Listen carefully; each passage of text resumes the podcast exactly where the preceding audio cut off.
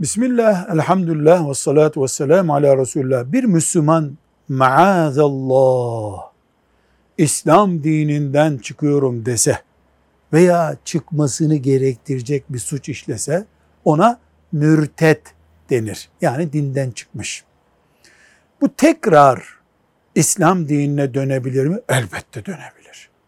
Döner. Ne yapması lazım dönmek için? Kelime-i şehadet getirecek. Eşhedü en la ilahe illallah ve eşhedü enne Muhammeden abduhu ve resuluh diyecek. Namaz kılarak da eylemini göstermiş olacak ve hangi gerekçeyle İslam'dan çıktı ise o gerekçeyi sonlandıracak. Mesela niye içki yasak? Niye faiz yasak?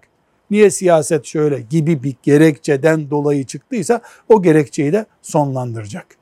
Velhamdülillahi Rabbil Alemin.